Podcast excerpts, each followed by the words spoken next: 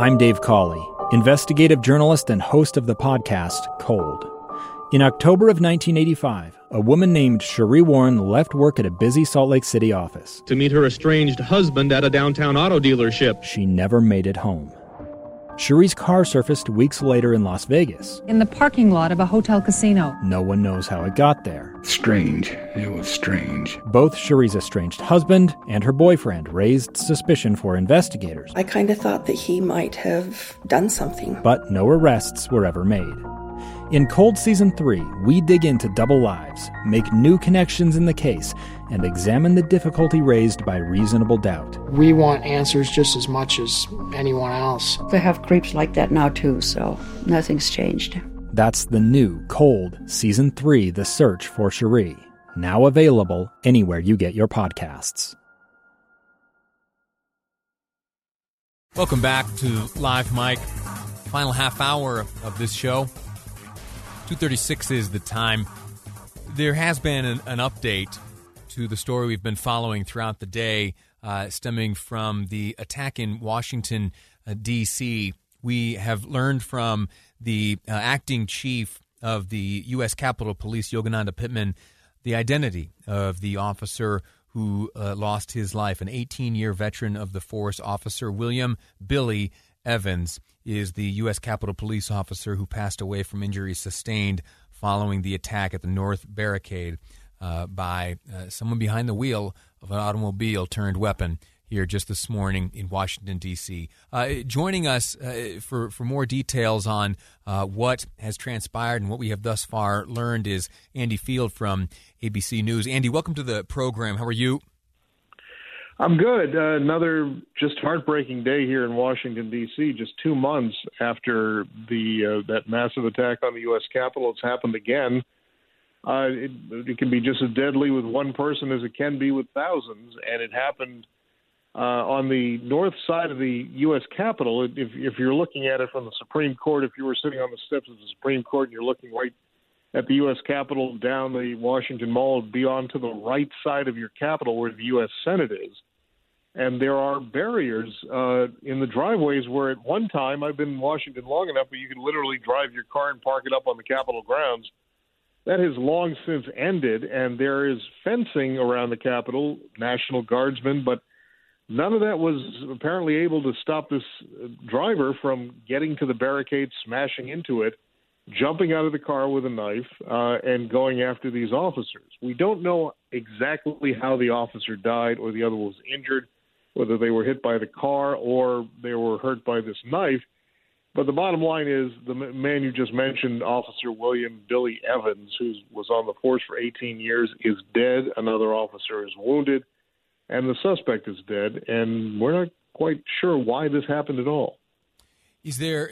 Do we know if it were if it were the two officers involved, the, the two who were struck by the vehicle? Are they the officers that uh, that opened fire on the suspect, or are these other officers, to your knowledge? You know, that's not clear at this point. They haven't given us that level of detail. You would assume that that's the case. There aren't typically that many officers at those checkpoints. Usually, two officers at those places, so they may have indeed been the two officers there. And again, it's unclear. I've been up there a few times and you really have to go through a gauntlet to get even that close to the Capitol. So it's not clear how this man got there unless they had already taken down some of the security measures that have been up on the Capitol for quite some time. And uh, a number of Republicans have been pushing for that, saying this is ridiculous. We don't need National Guardsmen. There's no threat anymore. Uh, and indeed, even Homeland Security said they had no um, current threat against the Capitol. Uh, so we don't know why this happened, if this man was connected with any group, if he was just some lone mentally disturbed person. Whatever the case is, it's yet another instance of uh, this uh, edginess we have here in Washington, where people are literally worried about when the when the next not not uh, how the next attack will happen, but when. All right, uh, ABC's Andy Field. Thank you so much for for your update and your report, sir. Thank you. All righty. Uh, Andy Field there reporting from Washington. The update from the U.S. Capitol Police, a statement issued by acting U.S. Capitol Police Chief Yogananda Pittman says, quote, uh, it is with profound sadness that I share the news of the passing of Officer William Billy Evans this afternoon from injuries he sustained following an attack on the north barricade by a lone assailant. Officer Evans has been a member of the United States Capitol Police for 18 years. He began his USCP service on March 7, 2003, and was a member of the Capitol Division's First Responders Unit. Please keep Officer Evans and his family in your thoughts and prayers. Close quote. Again, a statement coming just moments ago from acting U.S. Capitol Police Chief Yogananda Pittman. That's what's happening in Washington, D.C. You heard a moment ago, uh, made mention by Andy Field, the attack on a, January 6th of this year. And that brings us all the way to today and an arrest uh, made by FBI special agents and members of the Joint Terrorism Task Force, uh, eh, eh, leading to an arrest right here in the state of Utah today, stemming from the events of January 6th. Uh, Nick Wyatt of KSL News Radio joins me in studio for details on that story. What are we learning? So, what we've learned so far, uh, of course, we received a statement from the FBI uh, alerting us that this 50 year old Michael Lee Hardin of Kaysville was arrested by special agents and, like you said, the Joint Terrorism Task Force this morning. He was taken into custody peacefully. There were no issues, but they want to, uh, they're, they're charging him with four counts related to his involvement at the uh, U.S. Capitol back on January 6th. So, a little bit of background we, we did some digging and even found some old news articles about Hardin. He's a retired Salt Lake City police detective, and the department confirmed to me about 10 minutes ago that he retired in 2017 with 20 plus years in law enforcement. Uh, at some point over the last decade, he was awarded Officer of the Year by mm. Salt Lake City Police. And that's a big force. It's the biggest force in the state. It is. It is. And uh, we also learned that uh, he may have been involved in a civil dispute with another officer over some property that he was leasing to that person. Apparently, there was an argument, and he filed suit against that person uh, and other members of the department as well. Any any idea of exactly what he is accused of having done uh, on January sixth in Washington? So the uh, the charges, of course, are all you know legalese and sure. you know written up by lawyers, but from my estimation and what we've gathered in the newsroom, it does appear that he was in the Capitol based on the wording of the charges.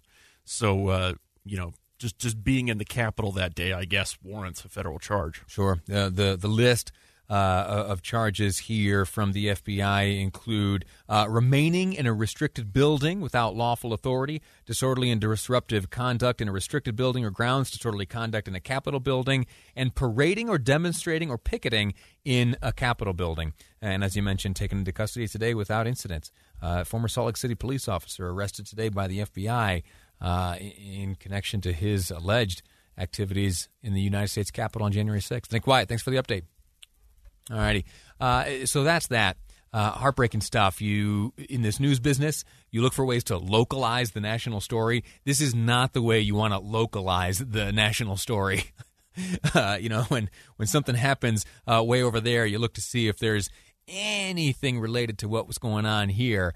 And uh, when it's something like we witnessed on January sixth, the, the truth is the the tables turn, and you hope and pray that no Utah uh, was there. And now, uh, at least to my memory, we have uh, two uh, Utah related arrests uh, stemming from the events of January 6th at the Capitol building. The most recent arrest, Michael Hardin of Kaysville, and, and John Sullivan, the arrest of earlier this year. All righty, uh, we're going to take a break. We're going to take the final break.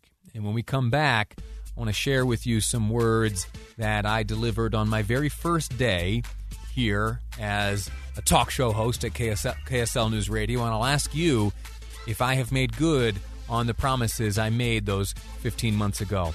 Final segment of Live Mike is ahead here on KSL News Radio. Two friends taking pictures of the rising full moon on a summer night. Two teenage kids doing what teenage kids do when a stranger with a gun and a death wish changed everything. It was violent, it was senseless, and I will never understand it. I will never accept it. I'm Amy Donaldson, and unfortunately, we're all too familiar with stories about how violence shatters lives. But what we rarely see is how they are rebuilt. In a new podcast, The Letter, we relive tragedy, but only so we can hear the rest of the story the struggle to reclaim lives, the realities of grief, and the possibilities of forgiveness. I believe in miracles. Sometimes I thought there are no miracles. Yeah, there are, and this is a big one. Follow the letter at theletterpodcast.com or wherever you get your podcasts.